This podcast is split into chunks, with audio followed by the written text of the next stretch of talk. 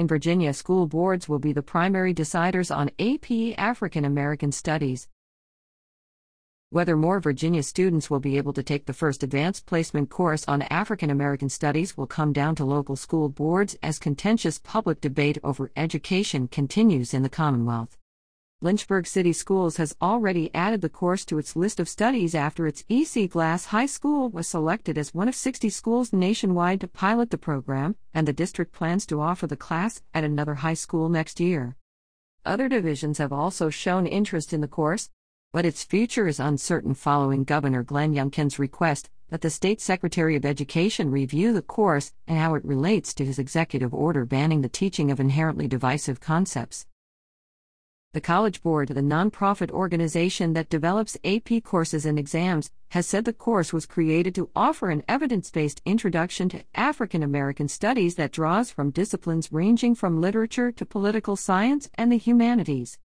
Robert Vinson, who serves as director of the University of Virginia's Carter G. Woodson Institute for African American and African Studies, and has reviewed the AP course, said it is about more than slavery. I appreciate that course because it reminds us that the beginning of human history begins in Africa, and that's not common sense knowledge for most people, particularly young people, Vinson said. This to me is why it should be an option for anyone who wants to take it. Vinson said many UVA students' first encounter with formal education on Black history and culture occurs on campus in Charlottesville. He said there's demand for education in the field. More than 2,000 students have graduated from the African American and African Studies program in the past 41 years. Not everyone has been so positive.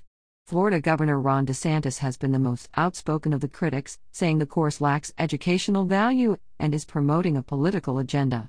Officials in states including Arkansas, Mississippi, and North Dakota have also since launched reviews of the coursework, claiming it has elements of critical race theory. Ultimately, the decision of whether the course will spread more widely will come down to Virginia's school boards and the State Board of Education, which have control over which AP courses are included in their respective lists of approved courses to count toward graduation. Lynchburg Pilot under state code, school boards in Virginia have authority over the development of their school system's program of instruction. After the College Board selected EC Glass for the AP African American Studies pilot, the Lynchburg City School Board faced a vote on expanding its list of studies to add the course. The board went through two reviews of the proposal before voting 8 to 1 to include the course on its list. The one member who opposed the move, Randy Trost, said he was concerned that the teacher who would lead the class hadn't yet received training and didn't know what materials would be needed.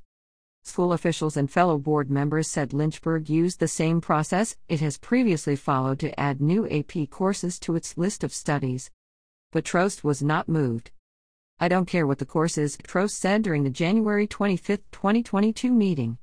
If you're approving something that's not fully developed, for me, that's a cause for concern. Gary Harvey, who was on the board last January, said he believed there was fear over the adoption of unknown coursework but questioned if replacing African American studies with Irish American or Anglo American studies would have changed the discussion. I think there's a certain part of this that we need to trust both the College Board, our teachers, and our students, Harvey said. Samuel Coleman, Chief Academic Officer for Lynchburg City Schools, said the program has been a tremendous success among students, and the division plans to expand the year long course to its Heritage High School next school year. We believe that it's important to provide rigorous course offerings that allow students an opportunity to learn about things that interest them, learn about topics that interest them, and learn about society, Coleman said. An uncertain Board of Education stance. While school boards have the power to determine whether the new AP course should be part of their district's instructional program, the State Board of Education could ease the review process for smaller divisions with fewer resources to evaluate AP courses by adding it to the statewide list of approved courses. According to Charles Pyle, a spokesman for the Virginia Department of Education, the state superintendent could recommend the course's inclusion to the Board of Education. Or the board could initiate that process itself. Virginia currently lacks a state superintendent following the resignation of Jillian Balow earlier this month. And appointees of Youngkin, who has asked for the review of the course, hold a majority on the Board of Education. Macaulay Porter, a spokeswoman for the governor, said Youngkin asked Secretary of Education Aimee Guidera to review the AP course in light of the governor's executive order number 1 to restore excellence in education by ending the use of divisive concepts, including critical race theory.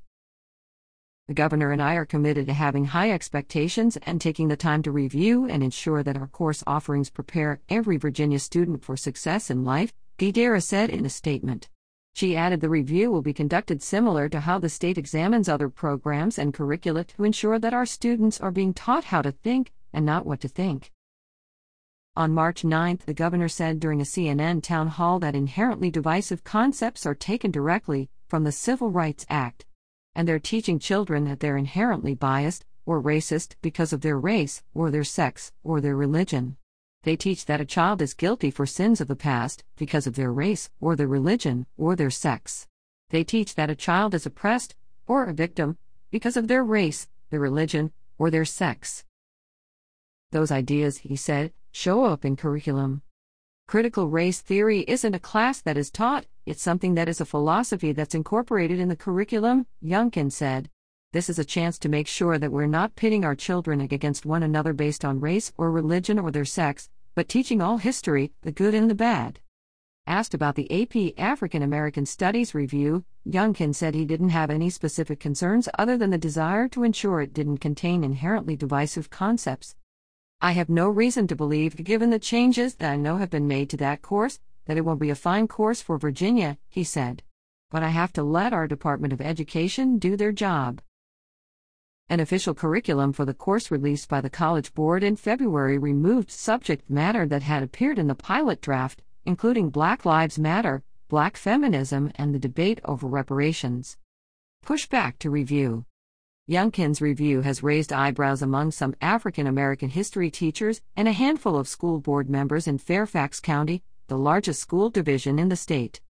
In a February 21 letter to Youngkin and Guidera, five Fairfax School Board members said the review is part of an alarming pattern of disregard for the academic needs of the Commonwealth's students.